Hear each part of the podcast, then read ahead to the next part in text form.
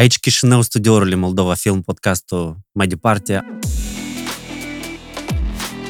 Astăzi discutăm cu Alex Leahu, care este profesor de mate, podcaster și formator la clasa viitorului. Care sunt talentele tale? Învăț foarte repede și sunt foarte bun la cifre. Hai să dezvoltăm tema asta legată de bani. Tu ai stresul ăsta permanent. Ca profesor și te gândești că vine din sfârșitul lunii și tu n-ai cu ce achita facturile. Nu poți să spui că guvernul nu dă bani pentru educație. Altă problemă este unde să duc banii ăștia. Cum ne dăm seama dacă o instituție sau un prof livrează și performează? Tu trebuie să vorbești cu beneficiarii tăi. Beneficiarii tăi sunt copiii.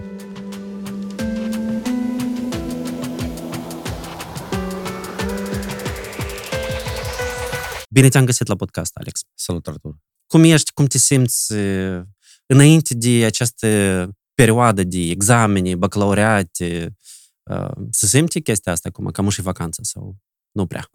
Um, e o senzație așa de, să spunem, dublă. Uh, copii care nu au examene, cumva, să mega relax în luna mai și copii care au examene sunt mega încordați și cumva se creează o medie aritmetică, taman așa cum trebuie să fie, știi, ca și în alte luni. Uh-huh. Dar, dar simte presiunea aceasta. Tu ești implicat acum în partea asta de, de pregătire a examenelor sau acum de când ești la clasa viitorului mai puțin treaba ai cu formalitățile astea de uh, practic, examene? Practic cu examen am ieșit o... Adică ultima dată a fost anul trecut, am fost uh-huh. uh, evaluator, am verificat teste anul ăsta te, să fiu un concediu, să spunem așa. Mm-hmm. Uite, de obicei, ca să cunosc lumea un pic, mai povestesc un pic despre background, lumea te știe că ești profesorul din Drochea, un profesor modern care face lecții un pic mai altfel și care a venit la, la Chișinău. Eu nu vreau să te întreb acum prea mult despre experiența ta profesională, cred că din ceea ce o să discutăm o să mai rezulte niște lucruri. Dar vreau să te întreb la ce tu te pricepi? Care sunt talentele tale?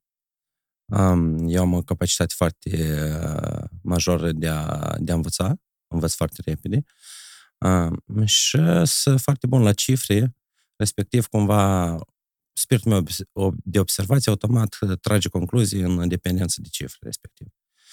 Și dacă încerc totuși să fac cumva promovarea la domeniul ăsta educației, cumva, ca să fii în cool, să fii în trend, mm. să fii om care face educație în Moldova, încerc să observ orice postare legat de, de educație, care este feedback cu aceste postări, de exemplu, sau o articol, video, tot ce e legat de educație, care este impulsul oamenilor când merge vorba de asta. Noi să vorbim neapărat despre educație și o să discutăm anume despre bani, despre costuri, mai ales că acum cresc uh, prețurile cu un tempo uh, nemai văzut. Poate chiar uh, vreo 20 ceva de ani în urmă, ultima dată. Așa au crescut prețurile și asta e influențat de, de războiul din, din Ucraina în primul rând. Dar uh, vreau să te întreb de activitatea ta acum. Tu ai spus că combini mai multe joburi în același timp. Uh, ai fost recent licențiat de o companie din România pentru da, Google for Education sau Google Classroom. Poți să dai un pic mai mult de detalii despre această formare care ai făcut-o? Um, Google are două nivele de educatori, în, în sens că în domeniul educației sunt uh, nivelul 1 și nivelul 2 de certificare ca tu, ca profesor, poți aplica um, aplicațiile Google în cadrul orilor, de exemplu, de matematică, în sens că în școală. Și respectiv este nivelul intermediar și este nivelul avansat. Dar uh, problema e că tu nu poți trece la nivel avansat chiar dacă și ai capacitatea, n-ai certificare, până ce nu treci, n-ai demonstrație că tu ești um, la nivelul 1 intermediar ai trecut, ca să poți după asta să demonstrezi că tu știi ceva la nivel avansat.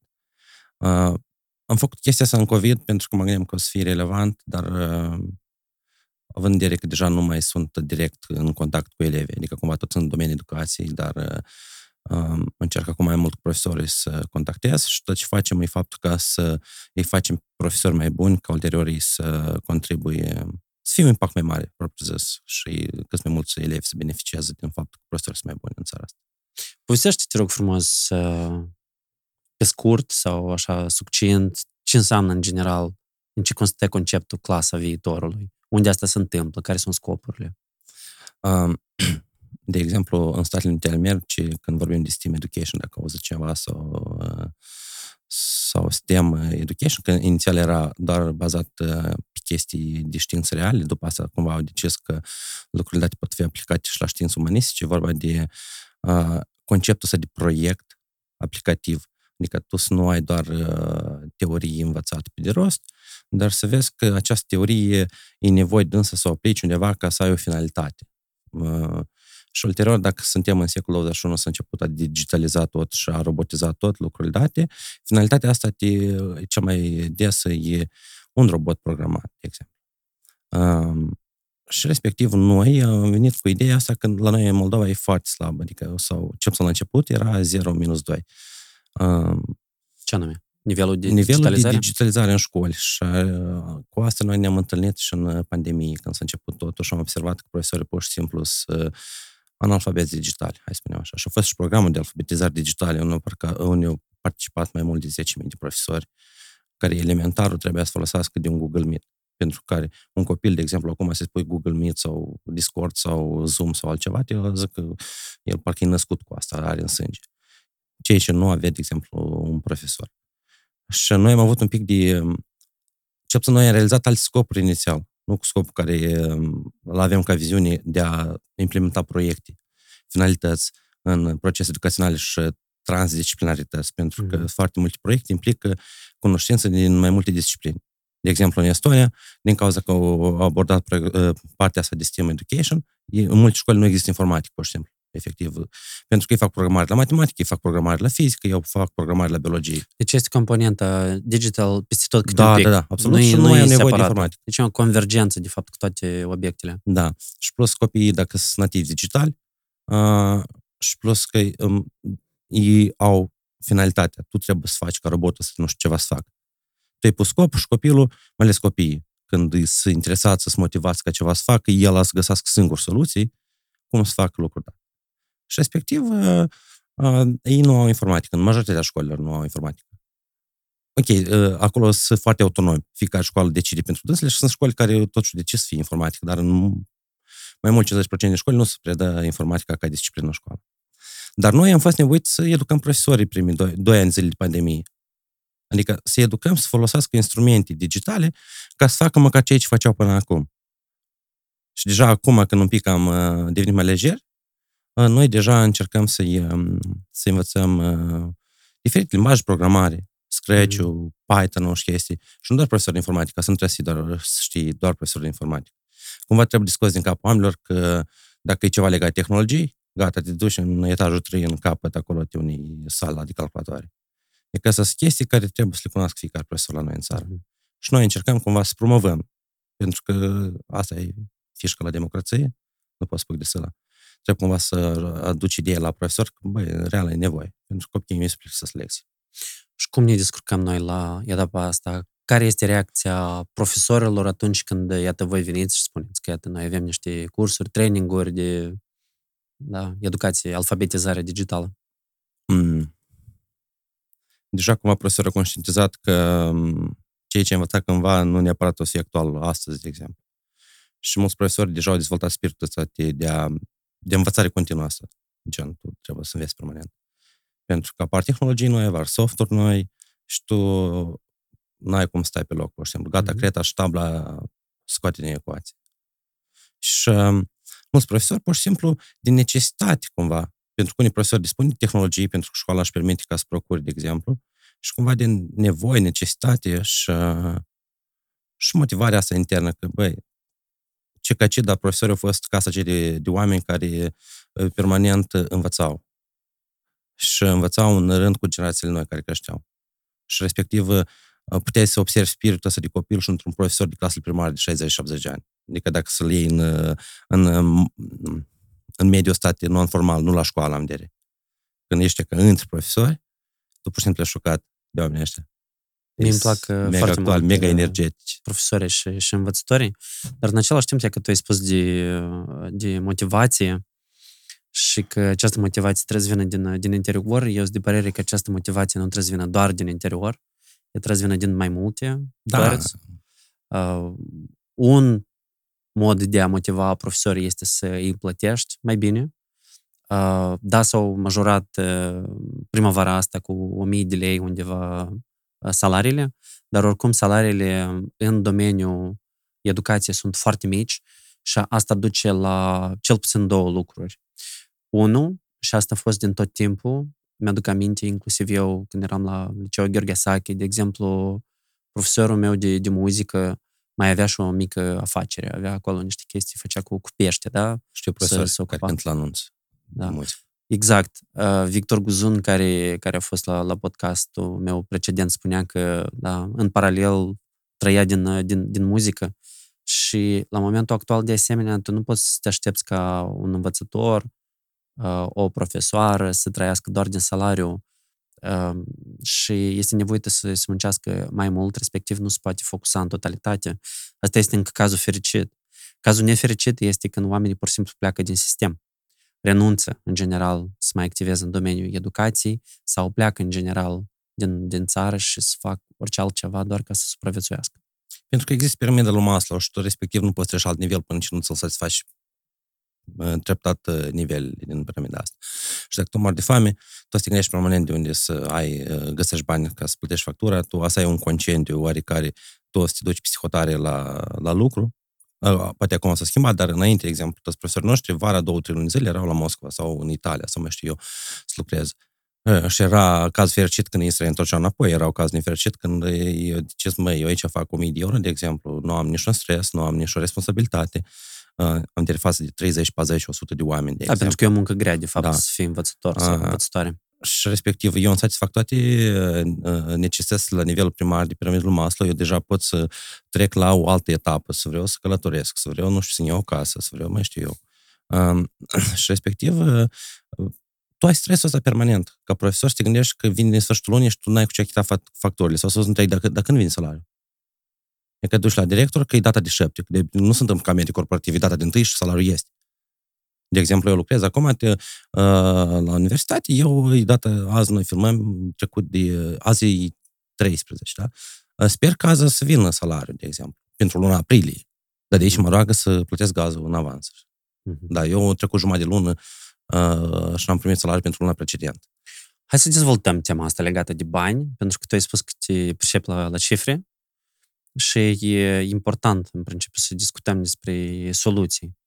Um, tot timpul spune că nu ajung bani, dar dacă te uiți la raportul de cheltuieli care se dau în educație din bugetul public național, este destul de mare comparativ chiar cu alte țări din, din regiune. Deci nu poți să spui că guvernul nu dă bani pentru educație, pentru că este o, o componentă destul de mare. Problema este că bugetul este destul de mic. Altă problemă este unde să duc banii ăștia. Iată, bani mulți care îți dau pentru educație. De ce ei nu ajung la profesori? Pentru că foarte multe lucruri nu sunt uh, optimizate uh, și în ecuația asta de a repartiza banii, cumva sunt luate niște modele greșite pe per țară, de exemplu. Uh, chiar și atunci când, pentru că maj, multe școli, multe, majoritatea școlilor, toate școlile sunt pe autofinanțare cumva și se face în raport, tu ai buget în raport de număr de elevi. Și, de exemplu, dacă luăm în Chișinău un liceu care are toate ciclurile, ciclul primar, gimnazial și liceal, ei au 1000 plus elevi, de exemplu. Și acum e o școală din sat, care e făcut după model sovietic, care avea capacitatea pe vremuri de 5-600 de elevi, sală de festivități mari, de 500-600 de elevi, trebuie să fie într-o sală de festivități, încapeau acolo 5-600 de elevi, sau 300 de elevi, presupune. Dar tu ai acum, te, din cauza urbanizării la noi în Moldova, tu ai 60 uh, elevi. În acea școală care cândva găzduia, eu când eram elev, eu aveam clasă paralele în sat. Era clasa mea de 30 elevi în sat. Și altă clasă de 30 elevi în sat. Și acum te gândești că tot ciclul primar sunt 40 elevi sau 30 elevi. Uh, și tu ai uh, aceiași, dintre sunt aceiași uh, clădiri dar cu bani care speră 80 de lei, dar nu pierd 500 sau 600 cum erau cu 30 ani în urmă sau 20 ani în urmă. Deci problema este uh, întreținerea clădirii sau uh, corpul de profesori, managementul instituției de asemenea? Um, nu, nu există, de exemplu, o singură problemă. Adică tu mm-hmm. poți să uh, iei, de exemplu, educația și să te uiți din 100 de puncte de vedere și să găsești 100 de probleme. Uh, e vorba de a lua pas cu pas. Hai să optimizăm treaba asta. Ca ulterior uh, să nu ajungă directorul școlii să ducă în uh, martie și să, la primărie să ceară bani pentru că n-are și plăti căldura în școală. Mm-hmm. Că banii salarii sunt pe de o parte. Că oamenii trebuie să sufere, dar suferă copiii, de exemplu, pe aspectul dat. Și dacă se găsesc antreprenori în sat, în sat, dar nu mai sunt antreprenori ca pe vremuri, pentru că toți uh, o emigrat ori în oraș, ori psihotare, tu nu ai adițional venituri mm-hmm. Uh, care să, uh, să spunem așa, să uh, implementeze în școală veniturile date la nivel de software, la nivel de tehnologie și alte lucruri. Deci hai să cumva să rezumăm. Deci banii care vin pentru o anumită instituție se duc practic în, în reparații. Reparații și salarii pentru, pentru, pentru mine să dai bani doar pentru domeniul educației, doar în reparații, asta e cu același succes poți și să îi îngropi. Deci mi se pare o chestie super primară, lipsită de imaginație, când ai niște bani sau chiar când găsești niște, niște fonduri, să iei și să-i dai doar pentru uh, reparație. Uh, eu cred că e mult mai important să-i investești în, în educație propriu-zisă, în activitate, în substanță ceva care să dea valoare. Asta da, e logic, pentru că noi spunem că se dă reparație, reparații de aia care când ai strat de vopsea peste alt strat de vopsea, dacă mai ții minte. În sat încă sunt podeli cele de lemn care mm. poate primele straturi încă vopsea sovietică acolo. Singura problemă din ce cauză se întâmplă lucrurile date, pentru că religia, limba și educația permanentă au fost subiecte care lumea manipula și făcea propagandă politică. Mm-hmm.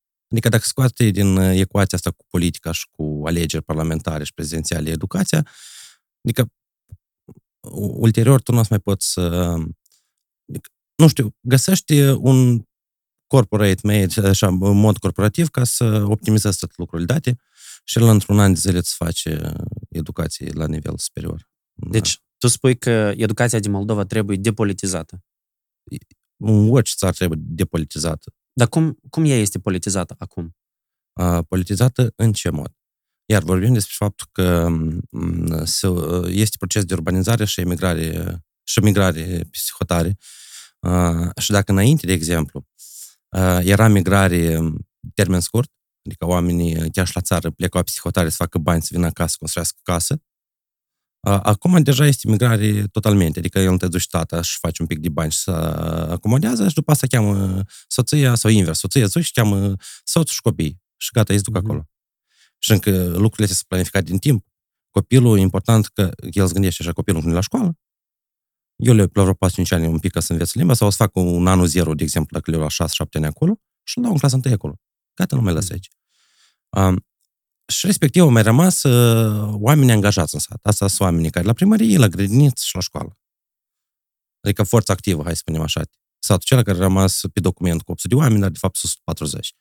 Um, și dacă tu închizi o școală, tot automat uh, pe ceilalți oameni care au rămas și trăiesc în satul celălalt, îi, um, um, îi scutești sau îi lipsești de, de venit și respectiv oamenii ce să facă gălăgie. Dar oamenii ce te îs consilieri în sat, Uh-huh. Să, să spunem așa, oameni care, vocea satului, hai să spunem. Oameni care... Influențe. Influențării satului, hai să. Da? Și el să zic, ia că, cine e vinovat? Cine e guvernare acum? Adică lumea n-a să gândească rațional niciodată, absolut. Oamenii, noi suntem egoiști ca, ca, ca, ca specie în general. Uh, el să gândească doar la curul lui. Așa e om. Deci, oamenii nu o să se gândească la care este neapărat calitatea studiilor, ei o să se gândească că eu am un job și îmi vin acolo vreo 7, 8, 10 mii de lei. Uh-huh. Deci pe mine mă interesează eu să nu-mi pierd acest flux de, de bani. Mai puțin faptul că tinerii care o să absolvească o să fie foarte dezorientați și da, nu să da. livreze. Sunt grădiniți care au, de exemplu, scris copii pe foaie, dar ei nu sunt acolo. Doar ca uh-huh. să aibă numărul de copii ca, ca să, să funcționeze mai departe grădinița. Ca să primească niște bani de la raion sau da, de la da. minister. Sau sunt copii care uh, încă n-au vârsta de a pleca la, la grădiniță, de exemplu. Mm-hmm. Dar ei sunt scriși acolo. Încă nu se duc, dar ei sunt scriși acolo. Și este Chișinău care stai în rând și găsești un loc de unde să leși copilul, de exemplu. în regiunea ta să nu duci în alt capăt de oraș. Eu sunt de acord cu tine că trebuie să existe un approach foarte rațional și care să aibă sens inclusiv din punct de vedere managerial, economic, dar este această părere și tatăl meu spune, de exemplu, asta, că dacă închizi uh, o școală într-un sat, Omorițat. omorițatul. Satele sunt mari oricum. Asta e sortit. Eu mă duc la țară doar ca să am o leac de liniște. Nu mă interesează infrastructura în sat. Deci, de fapt, tu vezi satul ca un loc mai mult de recreare, de... Da, deci nu, nu-l vezi ca un centru cumva de, de activitate. Absolut sau... nu. Uh, cred că în termen, nu știu, 5, 10, 20 de ani, satele se transformă ca fermele astea americane. Când ați fi un om, doi, așa, să aibă 4, 20 Moșier, hectare. da? Da, moșier, așa, să ții pământ și așa să hrănească țara asta. Mhm. Și nu doar țara asta. Ok. Asta e în termen lung. Adică satul, pur și simplu, acum te iei la pensie, satele. Așa, metaforic vorbim. Mhm. Deci, din punctul tău de vedere, acum ar fi mai logic școlile care nu sunt eficiente să fie totuși închise și să se investească mai mult în niște centre regionale care să fie mult mai dotate, să fie mai pregătite pentru nevoile actuale. Uh, ai comparat, uh, de exemplu, pentru Ion, am azi vorbesc că Drochea, am zis în Drochea, scuzați colegi. Ai, um, tu ai în Drochea, ce puțin în Drochea, tu ai patru licee care pot să um, poți să duci tot raionul. Adică tu nu trebuie să investești în pază de școli milioane pentru căldură. Tu creezi spirit competitiv pentru profesori. Înseamnă că eu, băi, eu trebuie să fiu mai bun, pentru că mai sunt patru profesori pe locul ăla. Um, și tu ai capacitate ca să-ți rămână bani să investești în infrastructură educațională, în software și tehnologie. Uh, tu ai cumpărat pur și simplu 30 de rutiere. Sau, de, deși majoritatea oamenilor dispun de transport. Eu am văzut școlar. deja lucrurile astea un pic Da. să se întâmplă. Deci există transport care asigură dintr-un sat în, în altul transportarea elevilor. Da, pentru că acum te, se întâmplă lucrurile dat școlare autobuz, școlile nu s-au optimizat, dar ele să, între dânsele concurează și eu am să mă duc și să promovez și am să iau copii din satul celălalt vecin și eu le asigur autobuz, dimineața frumos, în 5 minute la școală, după masă eu îi duc acasă și gata. Adică, dacă n-a să o fac statul, o să o fac școlile la sine, pur și simplu o să înăbușească una pe alta. Ce ai în vedere? Am vedere că uh, cine primul o să moară ca școală și restul copiilor care să rămână să vină în școală vecină pentru că nu ai alternativă. Mhm. Sau tu creezi, de exemplu, uh, 10 școli pe raion, capacități, uh, cum creezi? Ele sunt create, tu nu amenajează și fă un fel, un pic de reparație cosmetică și cumpără tehnologii și resurse, gen bănci și chestii. Uh, majoritatea profesorilor sunt la pensie, ei nu o să moară de foame. Uh, adică, cumva, școlile oricum încet și ușor se epuizează. Pentru că uh, tineri specialiști care mai sunt, ei nu pleacă la țară, ei rămân ori în oraș, ori vin la Chișinău, ori pleacă iar psihotare, adică ori... Vrei Numai- să zici că nu o să meargă tineri să profeseze, să predea în, în sate, da? Da. Uh, Eu vorbesc de majoritatea, asta e un pic de generalizare, eu nu, nu spun că... Pentru că inclusiv asta e exemplul tău. Tu ai venit în Chișinău, nu, nu ai rămas în Drochea. Pentru că nu avea nicio oportunitate. Absolut. Mai ales eu ca tânăr. Eu nu pot să mă duc la școală, vin acasă și gata. Mhm. mai ales acum, în secolul 21. Uh, și respectiv, uh, multe chestii o să rezolvi la sine. Uh, numai că tu trebuie să încerci să viziunea asta, pentru că asta sunt viziuni de termen lung. Și mulți oameni uh, uh, nu au capacitatea să vadă de ce se întâmplă peste 5 ani, de exemplu. Sau peste 10 ani. Lu- La oamenii deprins cu rezultat instantaneu. Am plătit, am primit. Adică nu am plătit și am să vină servicii peste 4 luni sau peste 10 ani, de exemplu. Dar școala e așa un loc, sau dacă să vorbim ca, ca serviciu, pentru că noi prestăm un serviciu, noi creștem oameni. Uh, tu o să-ți primești rezultatul uh, peste 12 ani, da? Clasa 1 12 ani.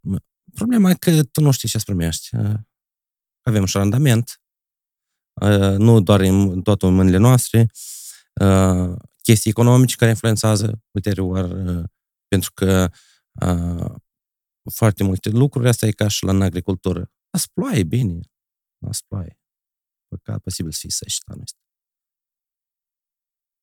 Și respectiv, tu nu știi ce o să fii. Uh, e nevoie de spirit competitiv și în clasă, propriu zis. Doamne, eu mă pregătim altfel de lecții, că eu am ușă Vasilia să, să ridice mâna și să povestesc mai bine ca mine. Mhm. Și acum sunt 12 oameni din care patru stau cu vașile azi nu vin la școală. Că părinți să și da, și chiar la tăți trebuie școală și. Și pe urmă, ca specialiști. Într-un domeniu și în altul. Dar oamenii ăștia care formează deprinderea asta, că da și trebuie școală, și ei duc la universitate după asta. Devin medici. Devin pompieri, devin, nu știu, polițiști, profesori. Și au aceeași atitudine. Așa mai mă duc la prima pereche. Ok. Și atunci și de făcut, iată, tu ai spus un pic mai devreme despre termenul ăsta, despre infrastructură digitală. Da? Asta e una din, din soluții să se Optimizarea investească în- școlilor. Optimizarea școlilor. Uh, uh, da, tu practic uh, ai 2000 de școli, tu poți să ai 700 în Moldova. Sau 600.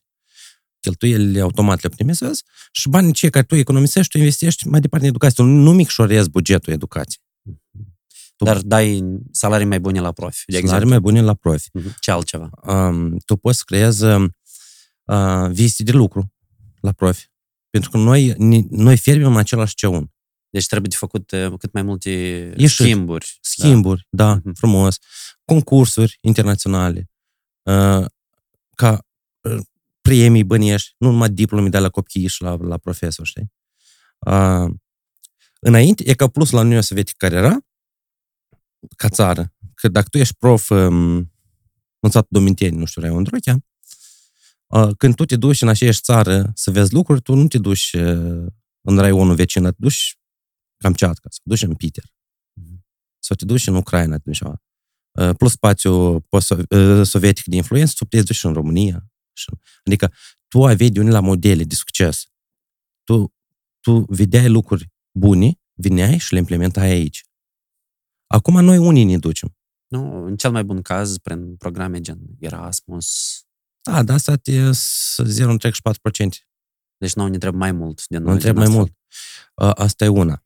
A, Doi la mână, noi așa am fost deprinși să concurăm unul cu altul, să fim dușmani unul altuia, că poți fi două școli la 200 de metri și în loc să, să ajute unul pe alta, că la noi în cap cum e, noi suntem concurenți din cauza același lucru financiar. Pentru că a, eu trebuie să am cât mai mulți elevi să vin la școala mea, nu la școala ta. Dar nu există chestia asta. Băi, dar și faci tu bine acolo? El arată și ei. Pentru că are de câștigat o țară întreagă. Nu, tu nu pierzi nimic. Eu nu pierd nimic. Dar așa noi avem ce avem. Eu văd această lipsă de colaborare în multe alte domenii, dar um, ea se explică destul de simplu. Um, Este o mentalitate legată de abundență și alta bazată pe limite. Pentru că noi suntem o societate foarte săracă. Noi tot timpul vedem că avem, cum spune, da, o tortă, o, un chec micuț. Și dacă eu să fac ceva cu tine, eu am eu de pierdut. Dar nu există înțelegerea și mentalitatea asta de faptul că noi dacă facem ceva împreună cu tine, o să aibă, o să avem de câștigat și o să putem să creștem, să facem o tortă mai mare, un, un chec mai mare. Dar cu mai mult etajat. Mhm. Um, încă un lucru care, cum- deși lucrurile se optimizează, dar în principiu sunt uh, foarte multe nivele de comunicare. Eu am spus-o mai des. Uh, până ce ajunge un mesaj la un director de școală, el trebuie să treacă ministerul, și apă direcția, și apă um, că este direct, uh, direcția generală de învățământ, pe fiecare an, de exemplu.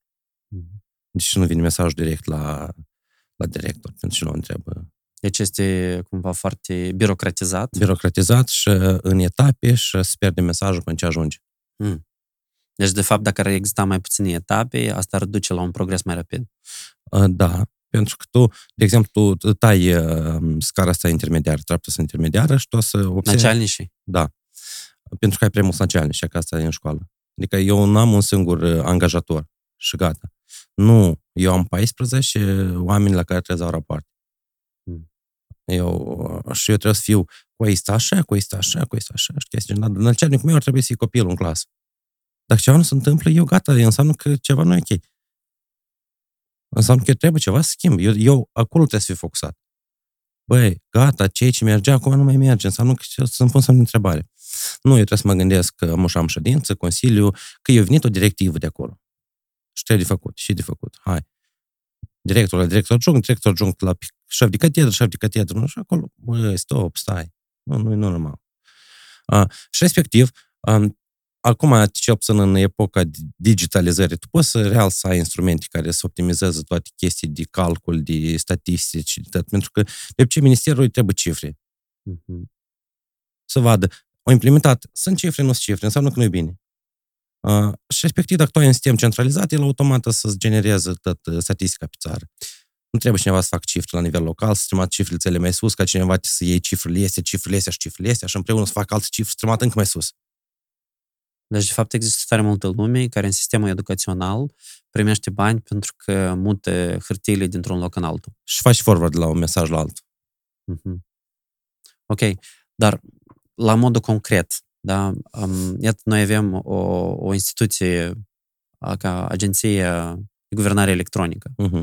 Cum ai vedea tu digitalizarea acestui proces care să înlocuiască o mulțime de raporturi, hârtiuțe, da, care îngreunează și așa munca profesorului, astfel ca un prof să facă mai puține chestii operaționale și repetitive și să se focuseze, așa cum ai spus tu, pe clientul lui, pe elev. Uh-huh. Eu, de exemplu, contul Google pot să mă loghez pe un milion de platforme. Adică tu uh, ai putea să uh, ai un instrument național cu note, cu tăt, cu baze de date și tot genul dat. Și la urmă urmei, dacă nu va place un instrument comun, tu poți sincronizezi, pur și simplu, de pe o platformă pe alta, pentru că te logat de pe contul ăsta pe contul general, să mai știu eu. Adică e vorba de a fi un centru unic uh, digital unde um, și elevii, ca elevi, ar, ar putea să vadă notele, părinți ca părinți aș putea să vadă elevii absentat, nu absentat la lecții, comentarii general. Nu trebuie să existe lucruri paralele. Există, de exemplu, platforma studii.md și el se autopromovează, adică nu există ceva, gata, stop. A fost uh, beta-versie și testarea asta, te lucrează. Părinți în timp real, el e la lucru, el vede la, la patra lecții, eu nu a fost la lecții. Să el vede că Petric nu s-a pregătit de lecții, gata, nu duce acasă tata să întrebi, dar cum ați la școală? Uh-huh. Și respectiv, uh, dacă lucrurile astea nu se întâmplă, adică tu nu locuiești ceva pe altceva, dar tu zici, avem acest ceva, dar cum știți, ce e scris cu penița nu poți să cu bărdița, știi? Și nu mai poți spui în bază date. Dar dacă să, să șterge. Și învață un conserver și fă backup. Ca, ca să precizez, Studii.media acum nu substituie un anumit proces, el vine în plus la un proces care este solicitat de directive oficiale de la direcție și minister. Da. Deci asta este, este un instrument local care școala au decis că ar trebui părinți să vadă ce fac copiii la școală, dar noi nu avem încă așa instrument. Mhm. Deci asta este o chestie în plus, care este o, o chestie tare faină, dar ea nu substituie un da, proces. Da. Și asta ține de interacțiunea dintre Părinți. Uh, cu părinții, în, în mod special. Dar când vine vorba atât de uh, învățători, profesori și uh, management, direcții, minister, care chestii pot fi digitalizate? Pentru că mai mulți învățători spun că există o mulțime de rapoarte și o mulțime de birocrație, anume pe partea asta. Există și platforma Simia, unde tu precis știi că diploma asta nu e falsificat undeva sau cumpărat în subterana de la Ismail.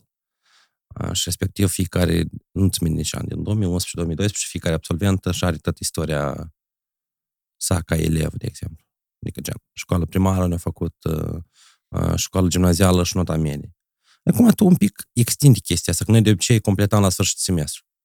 Adică gata, terminat, notele medii prin registru și prin toate Excel-urile spuse, acum te copy-paste. Și era așa un server slab că dacă la sfârșit semestru ați odată intrau profesori, trebuie să stau la miezul nopții să completez pentru că era supra număr de oameni și așa mergea de greu și chestii. Acum tu poți să faci chestia asta să o extinzi. Eu, mă, eu știam, ce puțin din auzit, știu că idei este, știi vorba, idei este, n-ar cine o face sau să n-ar cine o implementa.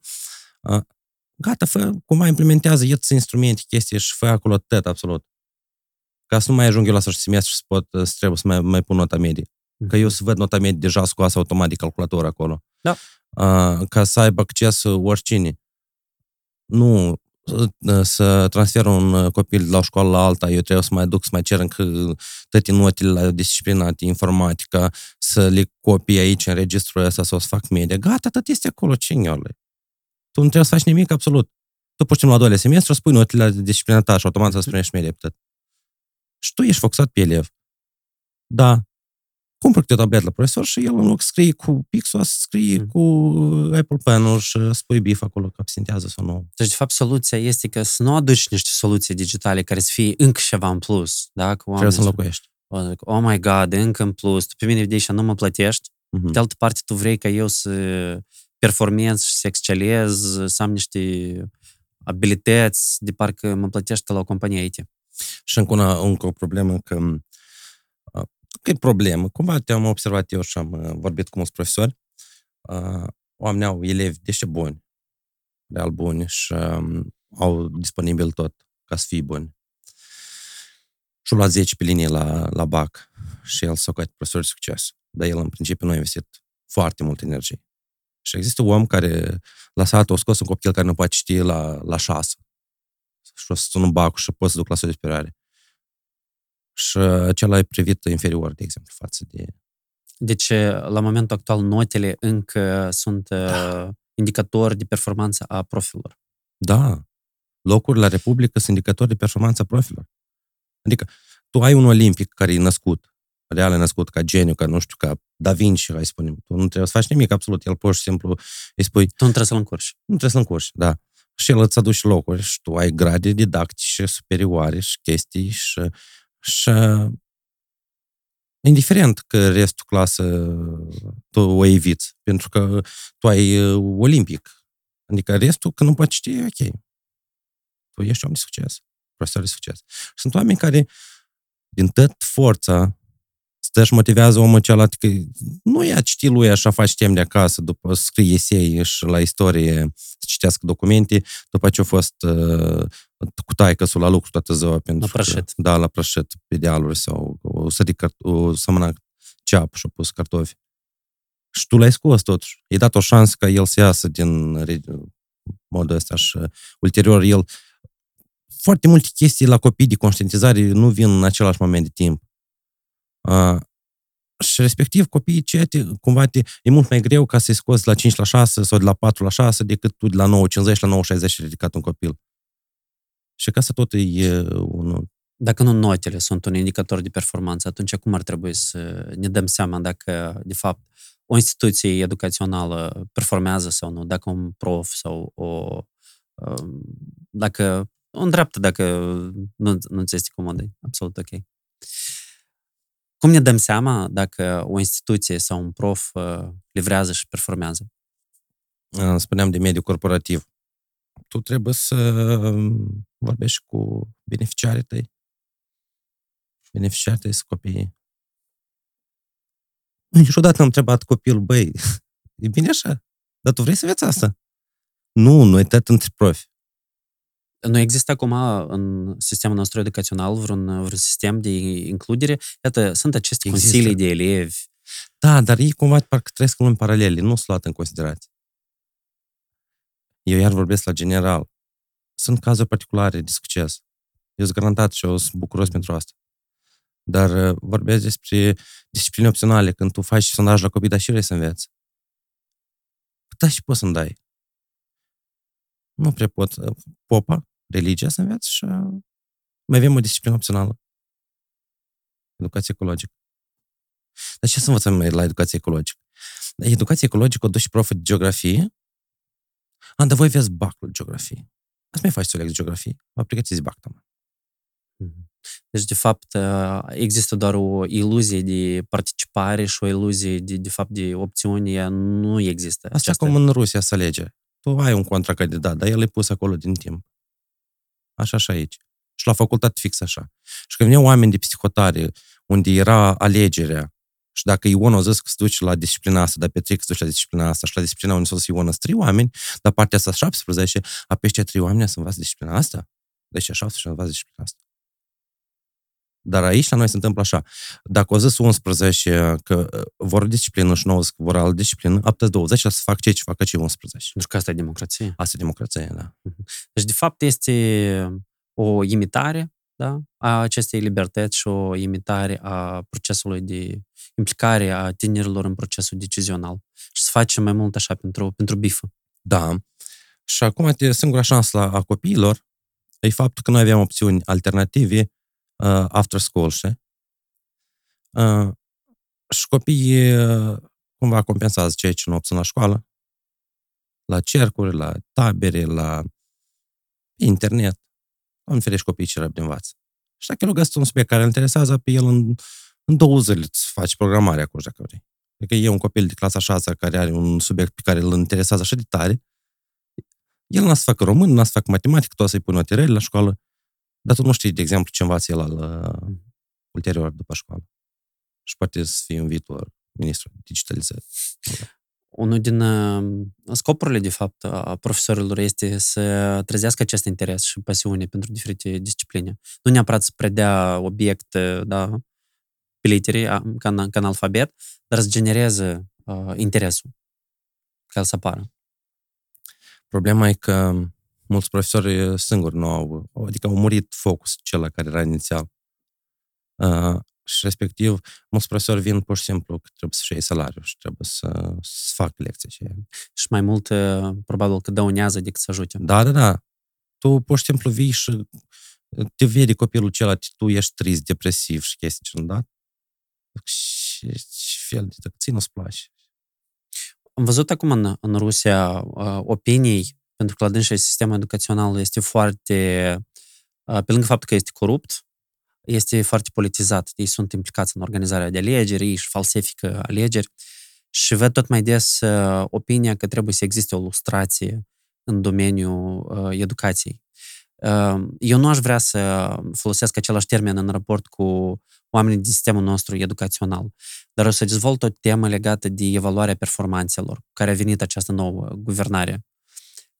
Crezi că trebuie să fie făcută o astfel de, de evaluare, inclusiv a motivației uh, profesorilor din domeniul nostru educațional? Trebuie să fie uh, făcut uh, o evaluare, dar nu, um, și o evaluare obiectivă, dar nu trebuie să fie penalizat.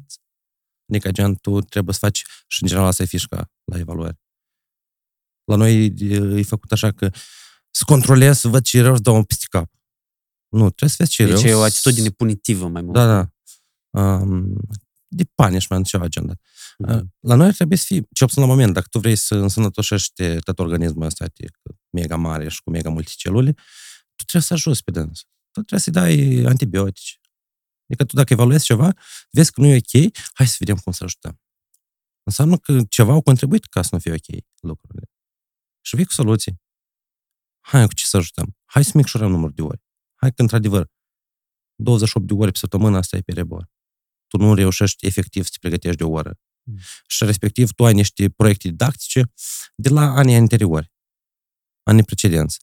Da, dar clasa 12 de anul ăsta și clasa 12 de anul trecut sunt clase diferite, sunt oameni diferiți. Nu poți face aceeași lecții. Particularități diferite, număr de oameni diferit.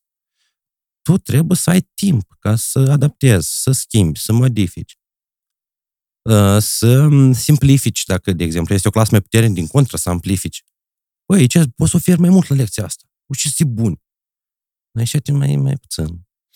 Deci există încă foarte mult loc pentru reforme în domeniul educației. Da. Și trebuie cumva de motivat ca lucrurile se întâmple de jos în sus. Noi suntem deprinși să, hai spune. Să primim ordine. Da, da, da. Ce să nu superi așa. Uh-huh. Bine. Nu trebuie. Nu suntem cei mai buni, nici mai răi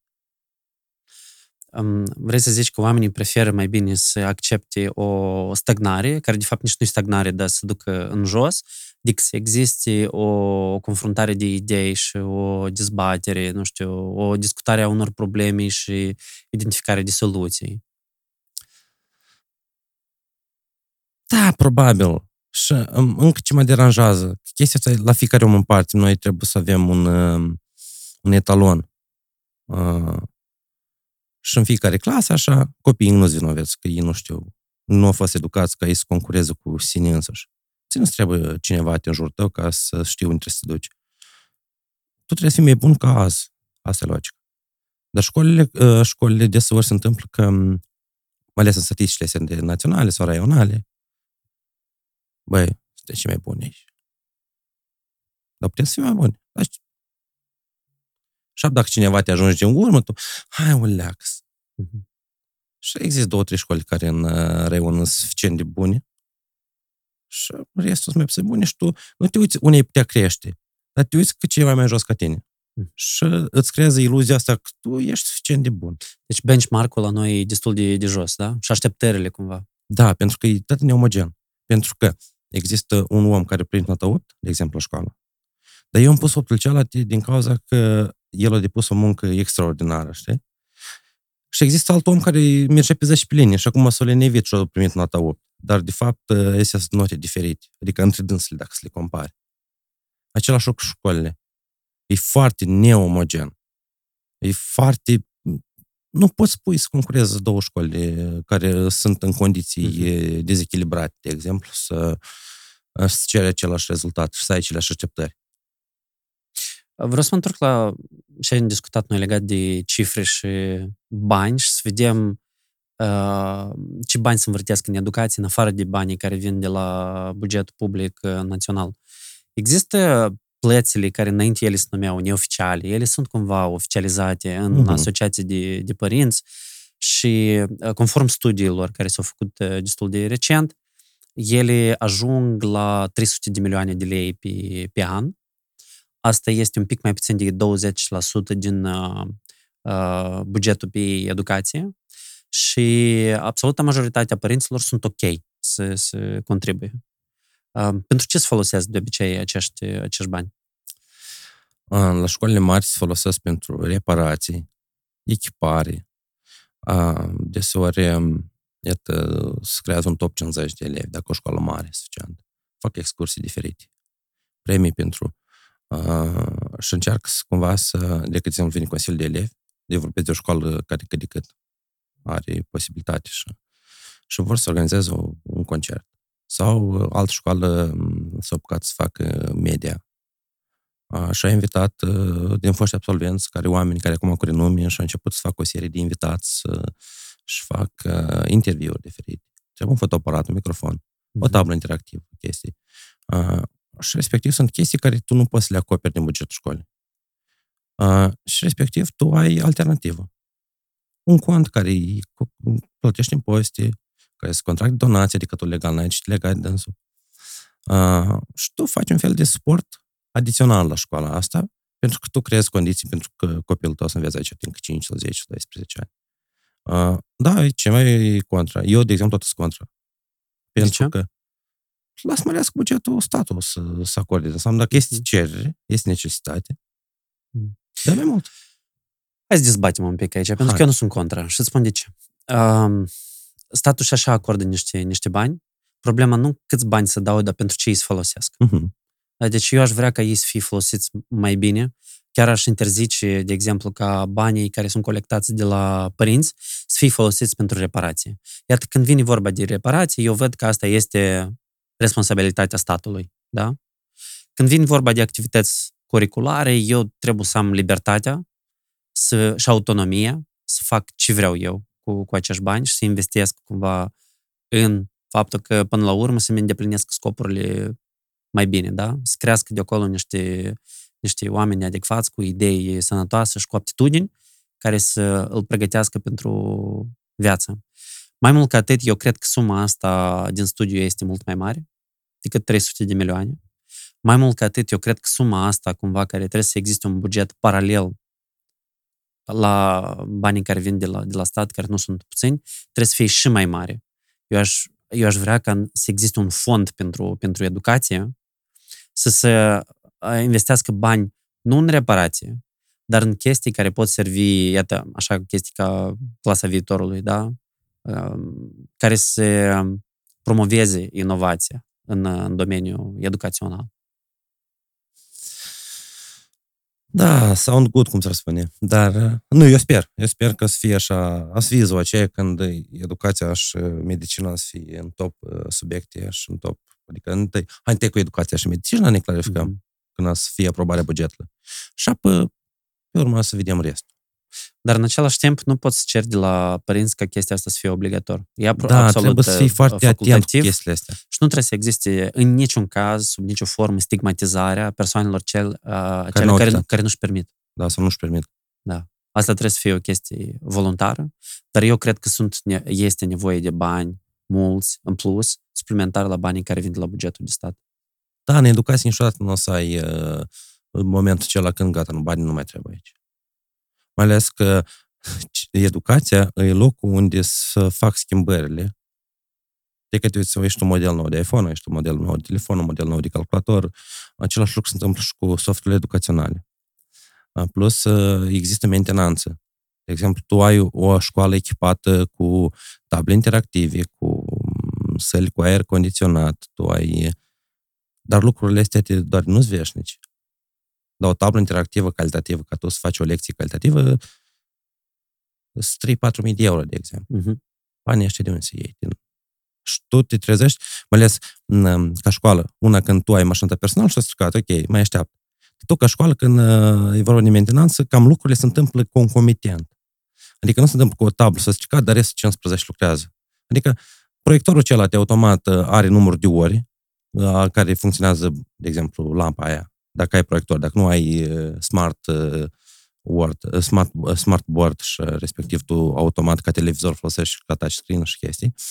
În un moment dat, când gata, și-a trecut numărul de kilometri care arată la la ecran și respectiv tu trebuie să faci iar din nou toată înnoirea asta simultană. Adică nu ai nevoie de 3000, dar tu ai nevoie de toate clasele odată să le înnoiești. Și atât, ești, parcă, parcă ok, încapem un buget, încapem un buget, încapem un buget. Mm-hmm. Și apoi brusc îți trebuie 2 milioane de lei în plus. Tradițional în Moldova se spune că medicii și profesorii trăiesc, în Uniunea Sovietică spunea că medicii și profesorii trăiesc bine, dar nu de aceea ca lefuri bune dar pentru că primesc cumva ajutoare, da, recunoștințe, mulțumiri. Um, tu vezi chestia asta ca corupție sau ca o chestie cumva socială normală? Um, atât timp cât chestia să nu e impus, adică nimeni nu ți-a pus, nu ți-a tras, ți-a prestat serviciu și tu vrei să, ce la medici am observat asta, să nu știu, tu vrei, să, pentru că psihologic tu, când primești ceva, tu vrei să oferi ceva înapoi, pentru că dacă nu oferi ceva înapoi... Tu vrei să livrezi. Da, da. Tot te simți parcă neîmplinit. Sau uh, uh, tu parcă nu ești total tu. De exemplu, băi, mi s-a făcut bine și parcă nu mă simt ok. Pentru că n-am uh, uh, n-am adus uh, recompensă pentru efortul pe care ne s-a pus. Um, dar e ca cei sunt de școală, pe mine foarte tare m-a deranjat toate chestiile astea. Organizat, de exemplu, flori de o parte, cadouri de profesorului. Trebuie de strâns da. la examen câte... Nu, la examen, ce în școală s-a terminat chestia asta și s-au introdus camerele la nu s-a terminat. Uh, vorbesc de bacalaureat. Mm-hmm. No, Atunci, din, din, din, din păcate, în universitățile din Moldova, nu, încă, încă studenții strâng bani. Eu încerc să divizez Universitatea de Învățământul um, primar, um, general și uh, universitar. Acolo, da, acolo sunt întrebări foarte multe. Uh, vorbesc de anumite de școli și de ciclul este primar, gimnazial, uh, liceal. La ciclul gimnazial aș mai avea întrebări pentru că sunt unele școli care se trebuie să fie mega obiective. Ca examen de clasă 9 să fie obiectiv, pentru că altfel nu are sens examen de clasă 9 și examen de clasă 4 dacă tu dai foie și copii. Care e sensul? Este examen de maturitate a copilului. Asta e examen, asta e o evaluare și pentru tine cum tu ți-ai realizat, de exemplu, sarcinile timp de 5 ani sau timp de 4 ani, dacă să vorbim ciclu primar.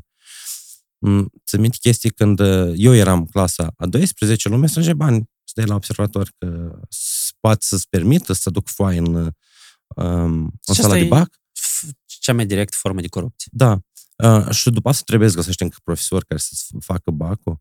Asta înseamnă că trebuie să ai acces la testul de bac, adică profesorul celălalt trebuie să dai la altcineva bani ca să dai bacul, testul, mm-hmm. examenul, ca el ulterior să reușească să-l rezolve, să-l multiplice, să-l aducă la centru de... Mm, domnici. Eu mă râd acum, dar iar nu era de, de plâns. Stăteau toți două ceasuri, așa cu mâinile, și mă vine. La, la, la, la, XY. Aici, ca mână, să duce ceva aia. Z. Cine, cine o, o comandat muzica, da? Da. Așa așa Și încă știi care era straniu. De exemplu, eu n-am achitat și 200 de lei care se strângea pentru fiecare examen. Uh, Spate pus un bip aici, care spune un mat. Um, o plătit ei, Mhm, părinții copiilor ce. Dar mă simțeam unii de eu când am plătit. Mhm. Iată, asta e cel mai straniu. Și asta îți spuneam de, stigma, de stigmatizare. Și, de fapt, asta e o chestie uh, mai gravă decât însuși faptul corupției. Din punctul meu de vedere, gravitatea faptului este că tinerii văd că se poate de trișat regulile. Și câștigă cei, nu care respectă regulile, dar care driblează regulile, care sunt mai șmecheri. Da. și asta oamenii se este pierd. atitudinea cu care îi se duc mai departe în viață și se gândesc că eu, la un moment dat, când e să întrebuiască, eu cui trebuie să-i plătesc și eu să rezolv întrebarea. Pentru că oamenii se prind și să găsească calea ușoară, știi? Pentru că pentru succes de obicei trebuie să depui efort un pic ușor. Dar să depui efort asta e greu. Să faci pași, asta e greu.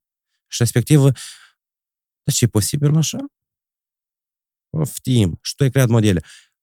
Și atât ce era înainte în școli, vorbesc de examene, automat crea și bullying între copii și între familii. Adică automat tu și e, încă era judecat așa că a, încă sunteți sărași și chiar tatăl nu a putut 200 de lei de aia. Mm. Și acum chestia asta în școală, ce puțin, dacă și există chestii de copiere, dar nu-i contrabandă, ce puțin. Uite, dar dacă vorbim despre modele de business în general, despre bani în educație, eu cred că asta este, nu trebuie să fie o temă tabu. Eu cred că dacă se fac, de exemplu, lecții adăugătoare, asta este ok. Pur și simplu asta trebuie de reglementat, da? Și profesorii trebuie să aibă posibilitatea să câștige mai mult din aceste ore adăugătoare, suplimentare, decât uh, leafa care este micuță. Ce alte modele de, de business, ce bani în general se, se învârtesc în domeniul educațional? Um, dacă vorbim de Moldova, sunt foarte multe școli. Sunt foarte multe școli. Uh, școli de dansuri, școli de muzică. Școli Cercuri. De, cercuri. Nu, chiar sunt școli uh, care tu faci din clasa 2, tu ești la dansuri. Până, Cu profil. da, da. Adică tu, după școală, te duci la altă școală. știi? Luni, miercuri și vineri duci la altă școală, marți și joi duci la altă școală. Mai ales în Chișinău, acolo copiii au full-time, mai scurt, șapte din șapte. Și sâmbătă și duminică au activități. Că mama vrea ca copilul ăsta să fie he, he, și îl dă la robotică, la dansuri, la not, la engleză, la germană. Două limbi să fie. Uh, și copilul celălalt are activități mai multe ca părinți. și se investește bani în trans. Și respectiv, copilul celălalt să aibă succes. Acum el o să fie trist, o leacă depresiv și chestii genul dat, când o să crească mare o să fie un om mega puternic și o să ducă în altă țară și o să O să dansează. o danseze, da. Um, și sunt copii care nu au oportunități să-l date, știi? Uh, nu că părinți n-ar, n-ar... Adică sunt, dacă vorbim nu de Chișinău, sunt părinți care și-ar permite, dar n-au opțiunea asta și sunt părinți care pur și simplu nu-și permit. Um, Deci asta este modelul de business. Cercurile astea, cursurile astea suplimentare? Da. Uh, și sunt profesori care fac lecții suplimentare la greu. Uh, eu, de exemplu, tot uh, fac, uh, chiar dacă nu mai predau uh, matematică la școală, dar mă străduiesc să mă țin în tonus. Uh, am patentă, frumos, de antreprenor. Și mie mi se pare asta absolut normal, pentru că de obicei este tabu să discuți despre, despre bani. Este ok, adică este absolut normal uh, în paralel cu jobul, dacă asta nu este fix, fix același lucru, dar este ceva în plus, dacă asta este legal. Deci să faci cursuri, cursurile, asta este ceva bine. Întrebarea mea este de ce fel de cursuri să, să fac. Da? Că um, nu tot timpul ceea ce să pentru ce să investești acum, nu neapărat este foarte util, iată cum tu ai spus, că să, să devină om mare. Mm. Minusul e că tu nu știi ce o să întâmple și cu, cu ce o să finalizezi treaba asta. Pentru că îi spune că copilul tot e programator, dacă duc la o școală, că acum sunt școli foarte multe, dacă IT-ul e popular, și tu te gândești, dar să-l dai copil din clasa 6-7 să învață un limbaj de programare. Și respectiv, um, cineva finalizează chestia asta și ulterior la liceu, dar el îi o să apuci chiar să facă, să lucreze. Mulți oameni nici nu mai apuc să duc la universitate la UTM, pentru că el la în clasa 12 el îți face programare ca Uh-huh. 80% din studenții tăi. Uh, Dar sunt alții care, cum le nevesc la școală, mai că s-a luat trimis acolo, el le nevește mai departe și la școala aceea. Mhm. Și el n-are nicio finalitate. Dar măcar nu îmblăși bate că nepensat, știi? Asta e foarte rudimentar, cumva, să Da. ocupi, să ocupi timpul. Ce aptitudini, de fapt, crezi că trebuie să, să fă- în afară de obiecte concrete din, din curiculă, ce aptitudini trebuie să dezvolte elevii din țară ca să fie basic, ca să se descurce? Mm. Uh, întrebarea asta e tare, tare bună. A, știi, la și mă gândesc. E vorba la, la nivel primar de existențialitate, știi? Până la o vârstă care trebuie să știi, să, să acorzi primul ajutor, să te hrănești chestii. A, chestii legate de inteligență emoțională, tot, răspund. Adică să înveți cum să fie oameni buni, Da, da, da. Să treci de criză, de stresuri, de chestii, știi? chestii psihologice. Da, pentru că ce sunt uh, la nivel chimic foarte multe lucruri se întâmplă la organismul adolescentului și da, dacă el nu e învățat să le explice suficient. Adică el pentru dâns, băi, lucrurile astea se întâmplă cu mine de atât că se întâmplă o reacție chimică în organism. Creierul meu ceva provoacă acolo. Adică e normal. Eu nu sunt vinovat pentru că se întâmplă lucruri date. Eu încerc să controlez lucrurile date. Uh, este așa un podcast în România, a fost, uh, cred că numărul unu, Mind Architect. Cred că l-ai auzit. De multe ori. Uh, băiețași cei de acolo te fac uh, neuroștiință și uh, explic foarte multe chestii, nu ca psiholog, uh, traumă psihologică, dar, dar real, la nivel de cauză-efect. Adică tu faci asta din cauza că se întâmplă reacția asta în organism. Um, și chestiile astea de neuroștiință se predau acum în peste o mii de școli, dacă nu mă greșesc, în, ca tot opțional sau așa agendat, în- pentru fiecare ciclu, și ciclu primar, gimnazial și liceal, numai că adaptat la limbajul lor. De exemplu, în clasa 8 9 Mhm. tu să știi că eu m-am crescut, pe mine ceva se întâmplă, sau mai știu eu, uh, depresia asta e normal, pentru că asta, de fapt, are o reacție chimică. Uh, și respectiv, cumva, tu ai explicații mai logice. Mhm. Dar chestii, și vreau să întâmple așa un boom ceva, ca să schimbi pur și simplu de sistemul educațional. Să nu vii sistemul educațional uh, cu ce trebuie de făcut, dar să- sunt necesități și să apară ceva pe piață care zic că sistemul educațional zic hai ca asta noi să implementăm, că asta e bine. Și când vorbesc sistemul educațional, vorbesc de societate, de părinți să vină să vorbească. Băi, nu învăța copilul meu asta, nu-i trebuie lui asta. Mhm. Ajunge. Sau invers, zic, băi, copilul meu te uh, vrei mai mult. Că noi vorbim foarte mult de individualizare uh, în școală, dar în, practic nu există nicio indivi- individualizare. Eu, de exemplu, acum nu mai sunt profesor la școală, dar uh, uh, am uh, un 10 elevi la care eu le predau matematică gratis, pentru că ești mega bun la matematică. Și ceea ce fac ei la școală, pur și simplu, e insuficient și deseori se întâmplă lucrurile că ei sunt plictisesc la școală. Pentru că profesorul are 36 de elevi la școală și ei sunt clasa nouă și au examen și ei cumva sunt marginalizați, că voi și așa știți Mhm. ajunge. Eu trebuie să ridic pe ăștia să iei nota 7 sau 8 la matematică. Și ei stau pur și simplu să zic ce se întâmplă. Și deseori se întâmplă că el face lecții la biologie, la lecții de matematică, pentru că el e bun, el știe. El face eseu la română, el nici acasă nu mai face, pentru că oricum are o pereche de matează. Sau invers, la altă limbă. La, la limba engleză, sau mai știu. Adică care și cum, eu vorbesc de exemplu matematic, pentru că cumva sunt profesor de matematică, dar sunt sigur că se întâmplă la diferite discipline lucruri date. Pentru că uh, nu-i vorba, nu se individualizează. Absolut. Dacă eu nu îmi place muzica, n-am să fac muzică. De ce tu îmi pui muzică? Ce? Dar eu să mai fac o lecție matematică. Eu dacă știu la ce bun, eu trebuie să bat acolo. La noi nu se bate. Nu se face lucrul ăsta. La noi trebuie să fii în rând cu lumea, cât îl proverbul nostru. Și îl dai la adăugător la matematică, îl învață pe 5. Nu îl dai să, uh, la română că el e pe 10 și scrie niște poezii și niște texte acolo, poate să fie un viitor scriitor la Academia Scriitorilor. La noi trebuie să fii, tu trebuie să fii bun ca tăți, la tăt. Mhm. Și asta, de fapt, e o e strategie o- greșită. Asta e strategie cea mai greșită. Nu mai trebuie să fii bun la tot. Fiecare domeniu are nevoie de oameni buni. Absolut fiecare domeniu. Nu poți fi pompier uh, rău sau... Îmi întreb, în fiecare domeniu întreb oameni că eu să mă gândesc că dacă se întâmplă un incendiu să aibă și m-a salvat, să-mi acorde primul ajutor. Să mă gândesc că mă și chem și mai rău o să fac. Cum tu vezi această nouă generație cu care tu interacționezi? Tu vezi un, un ADN care cumva se schimbă, se transformă de-a lungul anilor? Um, la, vorbim de ăștia care sunt mega inteligenți emoționali. Sunt mega sarcastici. autoironie la nivel, pur și simplu. Uh, lucru care cumva probabil și la noi era, dar n-ar trebui să fie, cumva trebuie legat de politică. Ne-am convins că politica asta e ceva care e obligatoriu, trebuie să știi. Ca să înțelegi ce se întâmplă și chestii, ca să nu mai ai pe urmă în consecință. Dar e, nu, e mega bun. Tu ai spus politică, totuși mai mult chestii de Spirit educație civic. civică, da, mai da. degrabă decât politică. Uh, e vorba de a crea, de a dezvolta așa niște abilități analitice ca nu contează ce culoare să fie și cum o să cheme pe X asta sau Y peste ani.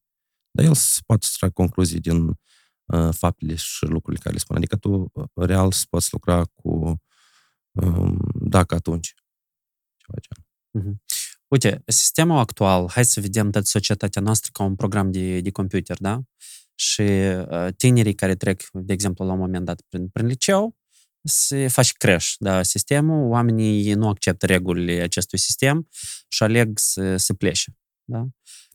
Um, nu există, nu este vina sistemului educației în asta, sau nu doar, există o mulțime de, de factori. Da. Dar hai să vedem concret sistemul de educație. Ce trebuie acolo de corectat? Ce bug trebuie de corectat ca să fie redus numărul de, de oameni care pleacă din Moldova și poate chiar spun și un obiectiv și mai ambițios, ca cei care sunt plecați au o experiență superbă, interesantă, peste hotare, să admită, probabil, să vină în Moldova sau măcar pe perioadă, că să transmită aceste cunoștințe la noua generație. Știi, noi care e problema că datele de intrare sunt la testul tuna. Da, variabile care intră, dacă nu în limbaj de cod. Dar, e că sunt un limbaj programare care poți fac paralel mai multe blocuri. Dar la noi e o singură posibilitate, adică gen trebuie să realizezi blocul 1 ca să treci la blocul 2 să realizezi. Adică nouă ne trebuie ca foarte multe lucruri să meargă paralel să se întâmple. Dar nu să aștept să întâmple asta ca după asta să pot face următorul pas. Iată, asta e... Uh, autonomie? Da. Libertate? Asta ce Nici nu știu dacă autonomie. Putere de decizie și chestii. Eu, eu cred că mulți ani în, înainte să aduc exemplu Estoniei. Acolo școlile sunt autonome. Fiecare decide pentru dânsul ce să predea și chestii. Adică tu ai... Tu zic, școala asta te arăță elevi. Noi trebuie să învățăm ceva. Și facem, dragi colegi. Tu ai decis să faci un podcast la un moment dat, care se numește Treci la tablă și care este focusat pe domeniul educației. Care este motivația ta? Ce îți dorești să faci prin, prin producerea acestui podcast? Um, în primul rând vreau să popularizez specialitatea de profesor. Cumva să vină oameni buni și aici. Spuneam că trebuie fiecare domeniu trebuie să aibă oameni să buni și cei mai puțin buni să înveți la cei buni să, să crească. Și al doilea moment a fost că m-am săturat cât probleme în țara asta să rezumă, adică profesorii țapă spășitori în țara asta. S-a întâmplat un caz de violență, profesorii rezolvați. S-a întâmplat un caz de abuz, profesorii rezolvați. S-a întâmplat o chestie care uh, ulterior, trecut ani de când a terminat copilul cel la școală, profesorii cei care când l-au învățat, dar nu au avut grijă, știi? Adică cumva chestia asta tot se rezumă la găsești vinovat. Și cineva, profesorul. Adică nu tata, nu mama, nu țara, nu politica, nu uh, televizorul, nu, nu absolut nimic, nu tot mediul ăsta, media care se popularizează și creează niște iluzii și oamenii trăiesc cu iluzii. Uh, și când dau cu, cu capul de viața reală, pur și simplu, sunt șocați. Uh, nu, școala, școala, tot școala. Băi, nu chiar tot școala e vinovat. Noi, eu sunt bucuros măcar că cei care vor să învețe au posibilitatea asta. Adică, mai rău cei care trebuie să-i să, să le dai așa cu deasâla uh-huh. și asta ca la medic, știi? Uh, când mergi procesul de tratare, uh, tu ai reacții la medicament. În educație tare de se întâmplă lucruri date, dar nu se permite ca așa, știi? De exemplu, se întâmplă că profesorul poate să aibă conflict cu copilul din cauza că eu încerc ceva să dau, dar el nu vrea să primească chestia asta. Uh, el are um, um, reacții, el e frustrat de la treaba asta. Duce acasă, spune lui maica sa. Profesor, cât vocea la mine? Băi, dar când iei antibioticul același organismul tot mai tremur tot în tine. Poți să ai, să mai dai un preparat pentru ca să nu se creează alergii la un anumit uh, medicament. E normal, dar la școală nu e normal. Dar educația îi provoacă durere. Tu creieraș, iată, încearcă să citești informații nouă două ori. Informații nouă, absolut nouă, care nu te, nu te visează. Nu știi nimic absolut despre dânsa. Tot citești, citești, citești și în creierul tău se întâmplă pur și simplu BUM!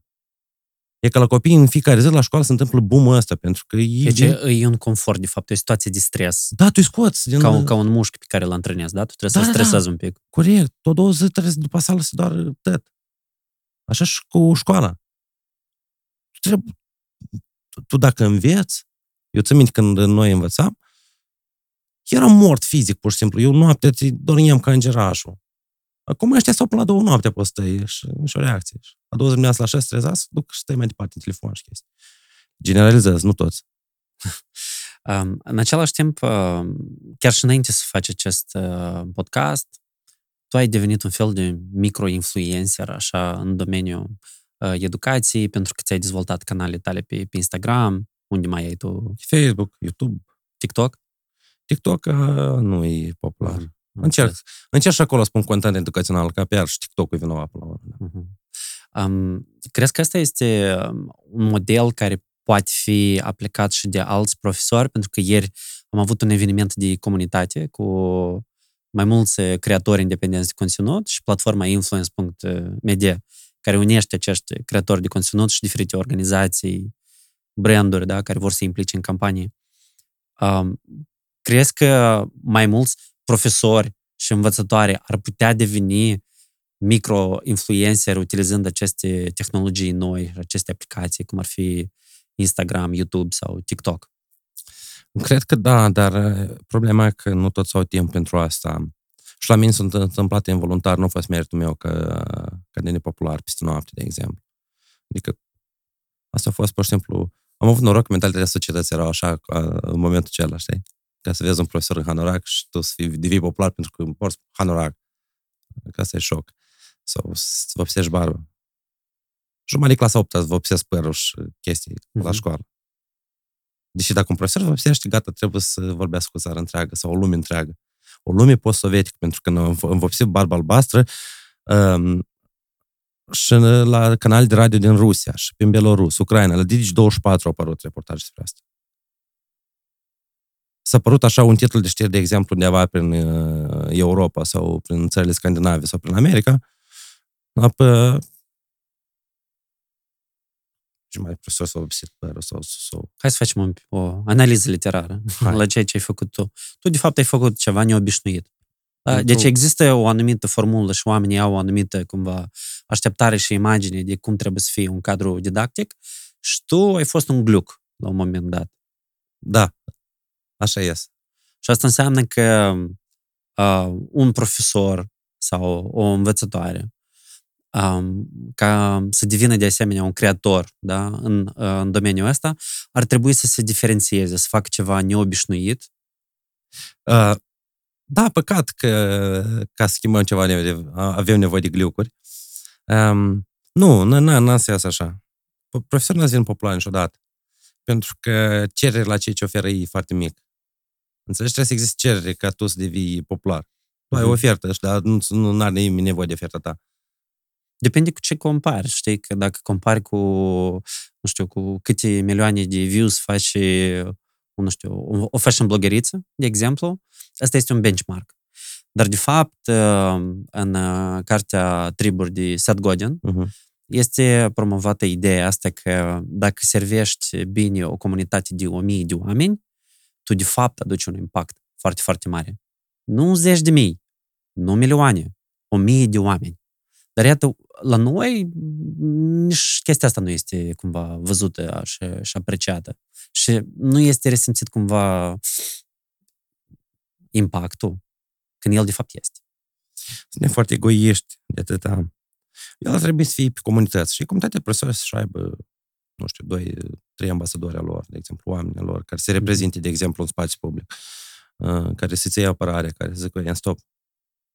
Și sunt așa oameni. Da, dar asta se întâmplă mm, cumva involuntar, nu organizat în comitate, să mă știu eu. Și organizat tot. Spune-mi, te rog frumos, iată, în domeniul educației, cine sunt influencerii? Cine sunt numele de referință care cumva au o voce mai, mai puternică în mai asta educația trebuie, din Moldova? Ce puțin, pe vremea când eu eram elev, sau am prins vremurile mai Sandu ca, ca ministru educației, pe că atunci toți, pur și simplu, o, o admirau. Înțelegi? A, și că atunci el era vocea noastră, a, a profesorilor. Eu, de exemplu, nu spun nici doi miniștri a educației după dânsa pe nume. Înțelegi? Adică nu există un ministru care zice, stai, nu e obișnuit comunitatea, așa să e oameni. Eu îi reprezint. La decizii de guvern sau ceva ce dat, mai asta leac, hai să mai oameni mii, știi? Eu știu că există ministrul educației, dar ce face el? Hmm. Deci, nișa de influenceri în domeniul educației în Moldova e liberă. Da, absolut. Deci oricine poate să vină. Și neapărat să fii profesor de profesii. Mm. Că educația e mult mai uh, largă decât uh, școala, șase mm. lecții de la 8 la 2. Și asta inclusiv este o explicație de ce tu, atât de simplu, ți-ai făcut un, un nume și ai devenit microinfluencer în, în domeniul ăsta. Da, și asta a fost foarte organic. Nu trebuie bani, nu trebuie nimic. Trebuie să ai un model uh, de succes, o poveste oarecare, să o spui. Uh-huh. Să ai prefață, tot normal, chestii. Și la mine cumva s-a întâmplat asta tot organic, absolut. Eu n-am știut creez o poveste, de exemplu, care ulterior să mă invite la evenimente unde stau foști profesori la mine de facultate și eu le povestesc cum să motiveze elevi în cadrurilor de matematică, de exemplu. Uh-huh. Oamenii stau gură cascat și mă ascult. Eu nu știu dacă le duc plus valoare sau nu. Multe evenimente se întâmplă just for networking, știi? Și cu siguranță e vorba de o pasiune, pentru că motivația nu vine dintr-un viitor cumva ideal în care vrei să trăiești, da? Și tu faci ceva ca să apropii acest viitor cât mai mult, dar dintr-o motivație, dintr-o pasiune intrinsecă pe care tu ai. Feedback-ul ăsta care vin la oameni te încarcă. Plus, um, trebuie să faci ceva în viața asta. Pentru că hmm. apa stătătoare, ea știi tu ce faci. Și apa curgătoare știi tu ce faci. Adică dacă stai și te oprești, chestii. Avem cazuri de, și exemple de foarte mulți profesori care se trecut 50 care ei pur și simplu nu mai vor nimic. Absolut. Vreau să mulțumesc pentru discuția asta. Eu sper că cei care ne-au uh, ascultat au extras niște idei, au pus pe gânduri, pentru că de fapt asta e și scopul podcastului nostru. Uh, vreau pentru final să te întreb uh, care sunt principiile de care tu te conduci. Mm. Îmi place foarte mult oamenii care uh, sunt punctuali. Uh, integritate. Gen, cumva ce ce spui, ce ce faci să, să sincronizeze. Um, și empatia. Cel puțin încerc să mă pun în pielea altor oameni. Deseori poate nu se primește că încă n-am reușit să, să văd experiența aceea, de exemplu, nouă pentru mine. Vreau să-ți doresc uh, mult succes mai departe în tot ce faci și cu podcastul și cu clasa viitorului și cu lecțiile de matematică. Iar voi, dacă vă plăcut ce am discutat, transmiteți podcastul nostru mai departe, faceți share în messengerul vostru preferat, Viber, Telegram, WhatsApp și abonați-vă dacă nu sunteți abonați. Ți mulțumesc! Mersi! Bye!